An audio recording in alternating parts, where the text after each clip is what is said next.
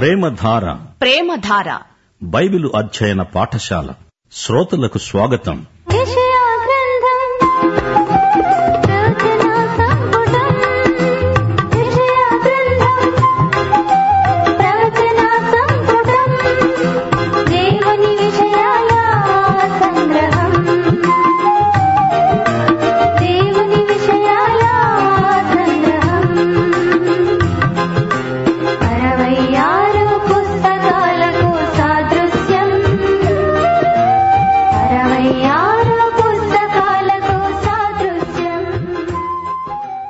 ప్రియ శ్రోతలారా, ఈ రోజున మన పాఠం యెషయా గ్రంథం 24 అధ్యాయంతో ప్రారంభించుకుంటాము. ఈ అధ్యాయంలోని సారాంశం వినండి. దేవుడు ఈ సమస్త చరాచర జగత్తును సృజించినవాడు. ఆయన సార్వభౌముడు. ఆయన చిత్తానికి అధికారానికి తిరుగులేదు. తన నిబంధనను ఖాతరు చేయని వారిని శిక్షించడానికి ఆయనకు హక్కు ఉంది. ఆయన మనకు అప్పగించిన వనరులన్నిటికీ మనము గృహ నిర్వాహకులం, విశ్వసనీయులం. స్వార్థంతో ఆయన ఇచ్చిన వరాలను దుర్వినియోగం చేయకూడదు. దేవుని చిత్తాన్ని కాదని అవిధేయులై ఈ భూమి తమ స్వంతం అనుకుని దేవుణ్ణి ధిక్కరించేవారికి తీర్పు తప్పదు. తీర్పు దినం రాబోతోంది. దేవుని తీర్పు నిష్పాక్షికమైనది. ప్రజల కృత్రిమ సంతోషం ఆ రోజున విషాదంగా మారుతుంది. తీర్పు తప్పించుకునే ప్రయత్నాలన్నీ విఫలమైపోతాయి. గర్విష్ఠులై విర్రవీగే నాయకులు దేవుని ఎదుట యుద్ధ ఖైదీలై నిలవాల్సి వస్తుంది. అహంకారులను దేవుడు అణిచివేస్తాడు. చిట్టచివరికి సార్వభౌముడైన యేసుక్రీస్తే రాజ్యమేలుతాడు. ఆయనతో కలిసి పరిపాలించేవారు ఆయన విశ్వాసులే. ఇప్పుడు వివరాలు వినండి. ఈ అధ్యాయమంతా సుదూర భవిష్యత్తులో రాబోయే మహాశ్రమల కాలాన్ని చూపుతుంది. 13 నుండి 23 అధ్యాయం వరకు జాతులపై దేవుని తీర్పును గురించి విన్నాము. ఇప్పుడు యెషయా 24 అధ్యాయం మొదటి వచనం నుండి ఆలకించండి. యెహోవా దేశాన్ని వట్టిదిగా చేసి దాన్ని పాడుచేసి కల్లోలపరుస్తున్నాడు. దాని నివాసులను చెదరగొడుతున్నాడు. దేశం అంటే హీబ్రూ భాషలో భూగోళమంతా అని అర్థమిచ్చే ఎరెట్స్ అనే పదం ప్రయోగించబడింది. ప్రజలు, యాజకులు, దాసులు, యజమానులు, దాసీలు, యజమానురాండ్రు, కొనేవారు, అమ్మేవారు, అప్పిచ్చేవారు, అప్పు పుచ్చుకునేవారు, వడ్డీకి ఇచ్చేవారికి, తీసుకునేవారికి, అందరికీ అల్లకల్లోలం. దేశమంతా వట్టిదైపోతుంది. అంతా కేవలం కొల్ల సొమ్మైపోతుంది. వ్యాకులంచేత దేశం వాడిపోతుంది. దుఃఖంచేత క్షీణించిపోతోంది. గొప్పవారు సైతం ధర్మశాసనాలను అతిక్రమించి క్షీణించిపోతున్నారు. కట్టడను మార్చారు. నిత్య నిబంధనను మీరారు. వీరు లోకాన్ని అపవిత్రం చేశారు. 6వ వచనం. శాపం దేశాన్ని నాశనం చేస్తోంది. దాని నివాసులు శిక్షకు పాత్రులయ్యారు. దేశ నివాసులు కాలిపోయారు. శేషించిన మనుష్యులు కొద్దిగానే ఉన్నారు. శ్రోతలు, మీకు జ్ఞాపకముందా? దేవుడు నోవహుకు వాగ్దానం చేశాడు. ఈ భూమిని మళ్లీ జలప్రళయంతో నాశనం చెయ్యను అన్నాడు. కాని ఈసారి వచ్చేది అగ్నిప్రళయం. 2 పేతురు 3 అధ్యాయం 6-7 వచనాలు. ఆ నీళ్ల వలన అప్పుడు ఉన్న లోకము నీటి వరదలో మునిగి నశించింది. అయితే ఇప్పుడున్న ఆకాశము, భూమి భక్తిహీనుల తీర్పు, నాశనము జరిగే దినము వరకు అగ్ని కొరకు నిలువ చేయబడినవై అదే వాక్యము వలన భద్రము చేయబడి ఉన్నవి. యెషయా ప్రవక్త ఇంకా ఏమంటున్నాడు? 7వ వచనం నుండి. ద్రాక్షవల్లి క్షీణిస్తున్నది. ద్రాక్షరసం అంగలారుస్తోంది. సంతోషహృదయులు నిట్టూర్పు విడుస్తున్నారు. తంబురల సంతోషనాదం, సితారాల ఇంపైన శబ్దం నిలిచిపోయాయి. ఉల్లాసము లేదు. పాటలు పాడేవారు లేరు. మద్యం చేదెక్కింది. పట్టణం నిరాకారమై నిర్మూలమైపోయింది. ఇండ్లన్నీ మూతబడిపోయాయి. పొలాలలో జనం ద్రాక్షరసం లేదంటూ కేకలు వేస్తున్నారు. సంతోషం అస్తమించింది. గుమ్మాలు విరుగగొట్టబడ్డాయి. శిథిలాలు శేషించాయి. 13వ వచనం నుండి 15వ వచనం వరకు. ఒలీవ చెట్టును దులిపేటప్పుడు ద్రాక్ష ఫలముల కోత తీరిన తరువాత పరిగె పండ్లను ఏరుకొన్నప్పుడు జరుగునట్లుగా భూమి మధ్యజనములలో జరుగుతుంది. శేషించిన వారు బిగ్గరగా ఉత్సాహధ్వని చేస్తారు. యెహోవా మహాత్యమును బట్టి సముద్ర తీరమున ఉన్నవారు కేకలు వేస్తారు. అందును బట్టి తూర్పు దిశన ఉన్నవారలారా యెహోవాను ఘనపరచండి. సముద్ర ద్వీప నివాసులారా ఇశ్రాయేలు దేవుడైన యెహోవా నామమును ఘనపరచండి. మా శ్రోతలు గమనించాలి, రాబోయే మహాశ్రమల కాలంలో దేవుని పరిశుద్ధులకు కాపుదల, శేషిత ప్రజలు దేవుణ్ణి స్తుతిస్తారు. లోకమంతటా చెదరిపోయి ఉన్న దేవుని ప్రజలు దేవుణ్ణి మహిమపరుస్తారు. అప్పుడు సర్వే సర్వత్రా మహాశ్రమలు ఉద్ధృతమవుతాయి. 16వ వచనం. నీతిమంతునికి స్తోత్రము అని భూదిగంతము నుండి సంగీతములు మనకు వినపడ్డాయి. అప్పుడు నేనన్నాను, అయ్యో నాకు శ్రమ, నేను చెడిపోయాను, మోసము చేసేవారు బహుగా మోసం చేస్తారు. ఈ కాలాన్ని ఉద్దేశించే ప్రభు మత్తయి శుభవార్త 24వ అధ్యాయం 21, 22 వచనాలలో అన్నాడు, లోకారంభము నుండి ఇప్పటి వరకు అట్టి శ్రమ కలుగలేదు, ఇక ఎప్పుడునూ కలుగబోదు. ఆ దినములు తక్కువ చేయబడకపోయిన ఎడల ఏ శరీరీ తప్పించుకోడు. ఏర్పరచబడిన వారి నిమిత్తము ఆ దినములు తక్కువ చేయబడతాయి. 17వ వచనం. భూనివాసీ, నీ మీదికి భయం వచ్చింది, గుంట ఉరి నీకు తటస్థించాయి, తూములు పైకి తీయబడి ఉన్నాయి, భూమి పునాదులు కంపిస్తున్నాయి. ప్రియ శ్రోతలు, భయం, గుంట, ఉరి అనే మూడు ప్రమాదాలను గుర్తించండి. ఈ రోజున మనుషులు భయాందోళనలతో నిండిపోతున్నారు. భయం భయం, బ్రతుకు భయం, అంతా భయమే. మహాశ్రమల కాలంలో ప్రజలు భయభ్రాంతులవుతారు. గుంట అంటే మరణం, మూక ఉమ్మడిగా జనం మృత్యుముఖంలో పడిపోతున్నారు. మహాశ్రమల కాలంలో ఏర్పరచుకొనబడిన వారి కోసం రోజులు తక్కువ చేయబడతాయి. ఇక మూడోది ఉరి. ఇది వంచనకు, మోసానికి సంకేతం. ఉరి లేక బోను. మత్తయి సువార్త 24వ అధ్యాయం 4వ వచనంలో ఆలివ్ కొండ ప్రసంగం మొదట్లో ప్రభు అన్నాడు, ఎవ్వడూ మిమ్మును మోసపరచకుండా చూచుకోండి. అది 1000 ఏళ్ల పాలన. ఇదిగో ఇప్పుడే అంటూ కొందరు ప్రజలను పెడతో పట్టిస్తూ ఆత్మవంచన చేసుకుంటున్నారు. జాగ్రత్త. మొదట వచ్చేది మహాశ్రమల కాలం. అంత్యక్రీస్తు అనే క్రీస్తు విరోధి పాలన మొదట వస్తుందని గ్రహించాలి. అంత్యక్రీస్తు వంచకుడు, మోసగాడు. అంత్యక్రీస్తుకు అతని తండ్రి అయిన సైతాను పోలికలు 100కి 100 పాళ్లు. అన్ని శాఖలలో, అన్ని రంగాలలో మోసం జరుగుతోంది. ఈ మోసకాండ నుండి మనకు యేసుక్రీస్తు ద్వారానే విడుదల కలగాలి. యేసే మనకు జ్ఞానం, ఆయనయందే మన నిరీక్షణ. మహాశ్రమల కాలంలో అంత్యక్రీస్తు ప్రజలను మోసగిస్తాడు.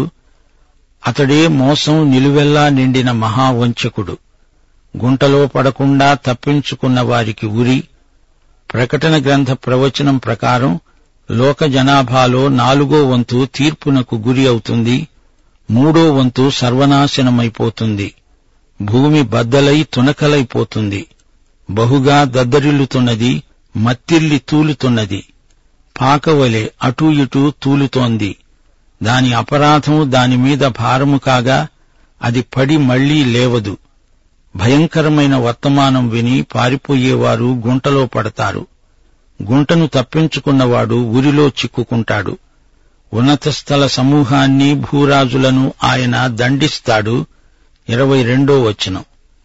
చెరపట్టబడిన వారు గోతిలో చేర్చబడినట్లుగా వారు చేర్చబడి చెరసాలలో వేయబడతారు. బహుదినములైన తరువాత వారు దర్శించబడతారు. శ్రమల కాలంలోని భక్తుల పునరుత్థాన వృత్తాంతమిది. ఇది మొదటి పునరుత్థానం. ప్రకటన గ్రంథం 20వ అధ్యాయం 4వ వచనం. యేసు విషయమై తామిచ్చిన సాక్ష్యము నిమిత్తము, దేవుని వాక్యము నిమిత్తము శిరచ్ఛేదము చేయబడిన వారి ఆత్మలు వారు బతికిన వారై 1000 సంవత్సరములు క్రీస్తుతో కూడా రాజ్యం చేశారు. రాజులకు రాజు తీరా వచ్చినప్పుడు మహాశ్రమల కాలం ముగింపునకు వస్తుంది. ప్రకటన 19:11-16 వరకు. అదుగో తెల్లని గుర్రం, దానిమీద నమ్మకమైన వాడు సత్యవంతుడు కూర్చొని ఉన్నాడు. ఆయన నేత్రములు అగ్నిజ్వాలలు, ఆయన శిరస్సుపై అనేక కిరీటాలున్నాయి. ఆయన నామమే దేవుని వాక్యం, ఆయనే రాజులకు రాజు, ప్రభువులకు ప్రభువు. 23వ వచనం. చంద్రుడు వెలవెలపోతాడు, సూర్యుని ముఖము మారుతుంది. సైన్యములకు అధిపతి అయిన యెహోవా సీయోను కొండమీద యెరూషలేములో రాజవుతాడు. పెద్దల ఎదుట ఆయన ప్రభావం వెల్లడి అవుతుంది.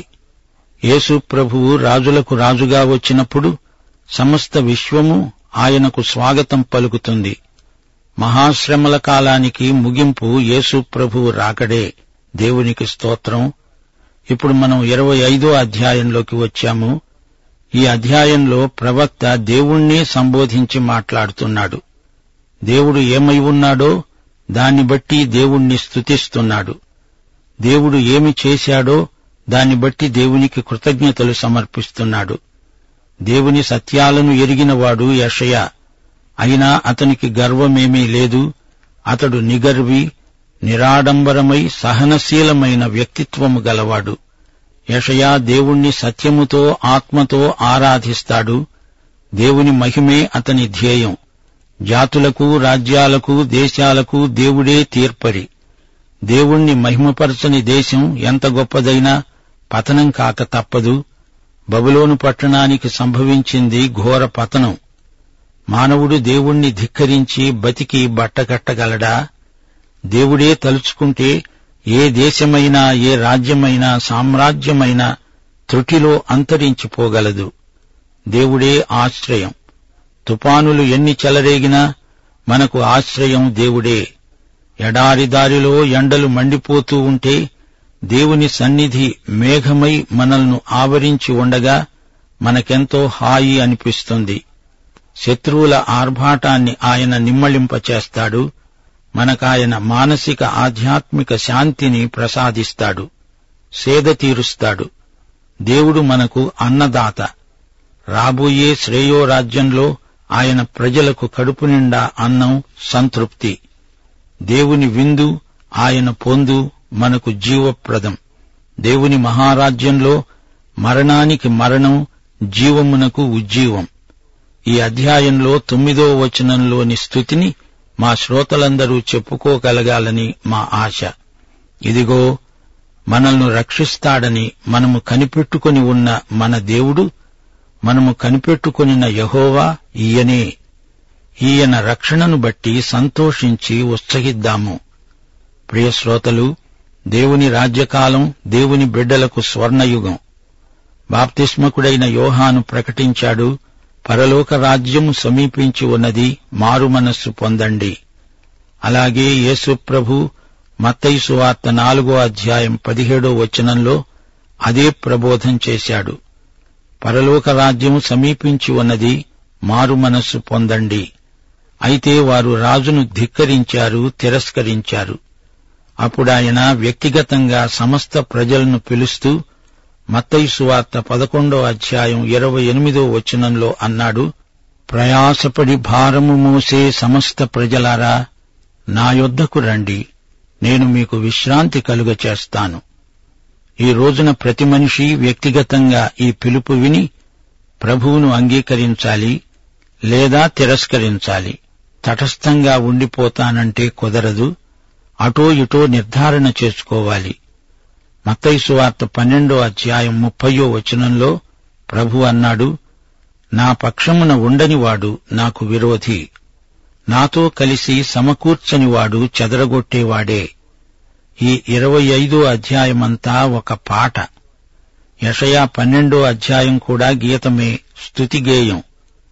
దేవుడు శత్రువుల నుండి మనకు గొప్ప విడుదల ప్రసాదిస్తాడు. 25వ అధ్యాయం 1వ వచనం, యెహోవా నీవే నా దేవుడవు, నేను నిన్ను హెచ్చిస్తాను, నీ నామమును స్తుతిస్తాను, నీవు అద్భుతాలు చేశావు, సత్యస్వభావమును అనుసరించి నీవు పూర్వకాలమున చేసిన నీ ఆలోచనలను నెరవేర్చావు. శ్రోతలు, దేవుడు చేసిన దానికి కృతజ్ఞత, దేవుడేమై ఉన్నాడో దానిని బట్టి స్తుతి. మనము దేవునికి కృతజ్ఞతాస్తుతులు సమర్పించాలి. దేవుడు విశ్వసనీయుడు, సత్యసంధుడు. మనుష్యులను నమ్మటం కంటే దేవుణ్ణి నమ్మడం మేలు. విశ్వసనీయత ఆత్మఫలం, ఇది శరీర కార్యం కాదు. మానవులకు స్వతహాగా సత్యం లేదు. కీర్తనలు 116 వచనం 9లో దావీదు ఏ మనుష్యుడు నమ్మదగినవాడు కాడు అనుకున్నాడు. నీవు పట్టణము దిబ్బగాను, ప్రాకారము గల పట్టణము పాడుగాను, అన్యుల నగరి పట్టణముగా మరల ఉండకుండా నీవు చేశావు. అది మరల ఎన్నడూ కట్టబడకుండా చేశావు. శ్రోతలు, వారికిప్పుడు శత్రుభయము లేనేలేదు. ఇప్పుడు వారికి ప్రాకారపు గోడ అనవసరం. 3వ వచనం, భీకరుల ఊపిరి గోడకు తగిలిన గాలివానవలె ఉండగా నీవు బీదలకు శరణ్యముగా ఉన్నావు. దరిద్రులకు కలిగిన శ్రమలో వారికి శరణ్యముగాను, గాలివాన తగులకుండా ఆశ్రయముగాను, వెట్ట తగలకుండా నీడగాను ఉన్నావు. అవును, రాజ్యయుగంలో సమస్త ప్రజలకు మహానందం. 5వ వచనం, ఎండిన దేశములో ఎండ వేడిమి అణిగిపోవునట్లు నీవు అన్యుల ఘోషను అణిచివేశావు. మేఘఛాయ వలన ఎండ అణిచివేయబడినట్లు బలాత్కారుల జయకీర్తన అణిచివేయబడుతుంది. 2 థెస్సలోని పత్రిక 2వ అధ్యాయం 4వ వచనంలోని క్రీస్తు విరోధి పోకడలను పసికట్టండి. ఏది దేవుడు అనబడుతుందో, ఏది పూజింపబడుతుందో దానినంతటినీ ఎదిరిస్తూ, దానికంతటికి పైగా వాడు తనను తానే హెచ్చించుకుంటూ, తానే దేవుణ్ణి అని తనను కనపరుచుకుంటూ దేవుని ఆలయములో కూర్చుంటాడు గనుక ఏ విధముగానైనా ఎవడూ మిమ్మును మోసపరచనీయకండి. యెషయా గ్రంథం 25వ అధ్యాయం 8వ వచనం, మరెన్నడునూ ఉండకుండా మరణమును ఆయన మింగివేస్తాడు. ప్రభువైన యెహోవా ప్రతివాని ముఖము మీది బాష్ప బిందువులను తుడిచివేస్తాడు. భూమి మీది నుండి తన జనుల నిందను తీసివేస్తాడు. 1 కొరింథీ 15వ అధ్యాయం 54వ వచనం, అపొస్తలుడైన పౌలు విజయ గీతం. ఈ క్షయమైనది అక్షయతను ధరించుకున్నప్పుడు, ఈ మర్త్యమైనది అమర్త్యతను ధరించుకున్నప్పుడు విజయమందు మరణము మింగివేయబడింది అని వ్రాయబడిన వాక్యం నెరవేరుతుంది. 6వ వచనంలో తన ప్రజల భౌతిక అవసరాలను తీరుస్తాడని చెప్పబడింది. యెషయా గ్రంథం 25వ అధ్యాయం 6వ వచనం, ఈ పర్వతము మీద సైన్యములకు అధిపతి అయిన యెహోవా సమస్త జనుల నిమిత్తము మూలుగ గల కొవ్విన వాటితో విందు చేస్తాడు. మడ్డిమీది నిర్మలమైన ద్రాక్షరసముతో విందు చేస్తాడు. ఇది ఆధ్యాత్మికంగా కూడా నెరవేరుతుంది. బలవర్ధకమైన ఆధ్యాత్మికాహారం సమృద్ధిగా దొరుకుతుంది. అందరికీ తృప్తి కలిగించే పరమ విందుకు ముందుగానే దేవునికి కృతజ్ఞతాస్తుతులు సమర్పించటం జరుగుతుంది. 9వ వచనం, ఆయన రక్షణను బట్టి సంతోషించి ఉత్సహిద్దాము రండి. అనగా రక్షకుడైన ఆయన యందు ఆనందిస్తారు. లోకాన్ని క్రీస్తు విరోధి మోసగిస్తాడు. అయితే క్రీస్తు నిజమైన మెస్సియా, ఈ ప్రపంచాన్ని ఏలే విజేత. ఆయన వస్తాడు. ఇదే ప్రజల ఉత్సాహానికి హేతువు. 10వ వచనం, యెహోవా హస్తము ఈ పర్వతము మీద నిలుస్తుంది. పెంటకుప్పలో వరిగడ్డి తొక్కబడినట్లు మోయాబీయులు తమ చోటనే త్రొక్కబడతారు. మోయాబు అంటే దీని ఆధ్యాత్మిక లక్షణం మరచిపోకండి. మోయాబీయ మనస్తత్వం, పైకి భక్తిగల వారి వలె కనపడతారు గాని దాని శక్తిని ఆశ్రయించని వారే ఆధ్యాత్మిక మోయాబీయులు. ఈతగాండ్లు ఈదటానికి తమ చేతులను చాపునట్లు వారు దాని మధ్యను తమ చేతులను చాపుతారు. వారెన్ని తంత్రాలు పన్నినా యెహోవా వారి గర్వాన్ని అణిచివేస్తాడు. మోయాబు, నీ ప్రాకారముల పొడవైన కోటలను ఆయన కొట్టి కృంగజేస్తాడు. వాటిని నేలకు అణగద్రొక్కి ధూళిపాలు చేస్తాడు. మానవునికి గర్వభంగమవుతుంది. మత్తయి సువార్త 5వ అధ్యాయం 5వ వచనంలో చెప్పబడినట్లు, సాత్వికులు ధన్యులు, వారు భూలోకాన్ని స్వతంత్రించుకుంటారు. శ్రోతలు, రాబోయే దేవుని రాజ్యాన్ని విశ్వాసనేత్రాలతో ఇప్పుడే చూడండి. ఆత్మ విషయమై దీనులైన వారు ధన్యులు, పరలోక రాజ్యం వారిదే. ఇహపరములలో దేవుని బిడ్డలే విజేతలు. దేవునికి స్తోత్రం. ప్రియశ్రోతలు, మరచిపోకండి, దేవుడే తీర్పరి, దేవుడే మన ఆశ్రయం, దేవుడే మనకు అన్నదాత. మత్తయి సువార్త 8వ అధ్యాయం 11 నుండి 12వ వచనం వరకు ప్రభు అన్నాడు, అనేకులు తూర్పు నుండి పడమటి నుండి వచ్చి అబ్రహాముతో కూడా, ఇస్సాకుతో కూడా, యాకోబుతో కూడా పరలోక రాజ్యమందు కూర్చుంటారు. గాని రాజ్య సంబంధులు, రాజ్య కుమారులు అనబడేవారే వెలుపటి చీకటిలోనికి త్రోయబడతారు. అక్కడ ఏడ్పు, పండ్లు కొరకటం ఉంటాయి. ప్రకటన గ్రంథం 19వ అధ్యాయం 6 నుండి 9వ వచనం వరకు ఇదే అంశం ప్రస్తావించబడింది. అప్పుడు గొప్ప జనసమూహ శబ్దమును, విస్తారమైన జనముల శబ్దమును, బలమైన ఉరుముల శబ్దమును పోలిన ఒక స్వరం చెప్పగా విన్నాను, సర్వాధికారి ప్రభువు అయిన మన దేవుడు ఏలుతున్నాడు, ఆయనను స్తుతించండి. గొర్రెపిల్ల వివాహోత్సవ సమయం వచ్చింది, ఆయన భార్య తనను తాను సిద్ధపరుచుకున్నది. గనుక మనం సంతోషపడి ఉత్సహించి ఆయనను మహిమపరుద్దాము. ఆ రోజున ఆ రాజ్యపు విందులో పునరుత్థాన సుప్రసన్నత నెలకొని ఉంటుంది. ప్రకటన గ్రంథం 20వ అధ్యాయం 14, 15 వచనాలు. మరణము, మృతుల లోకము అగ్నిగుండములో పడవేయబడ్డాయి. ఈ అగ్నిగుండము రెండో మరణం. ఎవని పేరైనను జీవగ్రంథమందు రాయబడినట్లు కనపడని ఎడల వాడు అగ్నిగుండమందు పడవేయబడతాడు. ప్రకటన 21వ అధ్యాయం 4వ వచనం. ఆయన వారి కన్నుల ప్రతి బాష్ప బిందువును తుడిచివేస్తాడు. మరణము ఇక ఉండదు, దుఃఖమైనను ఏడ్పైనను వేదన అయినను ఇక ఉండదు. మొదటి సంగతులు గతించిపోయాయి. సోదరీ సోదరులారా, ప్రార్థించండి. నీ రాజ్యము వచ్చునుగాక, నీ చిత్తము పరలోకమందేలాగో అలాగే భూమి మీద నెరవేరునుగాక. మన ప్రభు అయిన యేసుక్రీస్తు వారి కృప, తండ్రి అయిన దేవుని ప్రేమ, పరిశుద్ధాత్మ అన్యోన్య సహవాసము సదాకాలము మనకందరికీ తోడై ఉండునుగాక. ఆమేన్.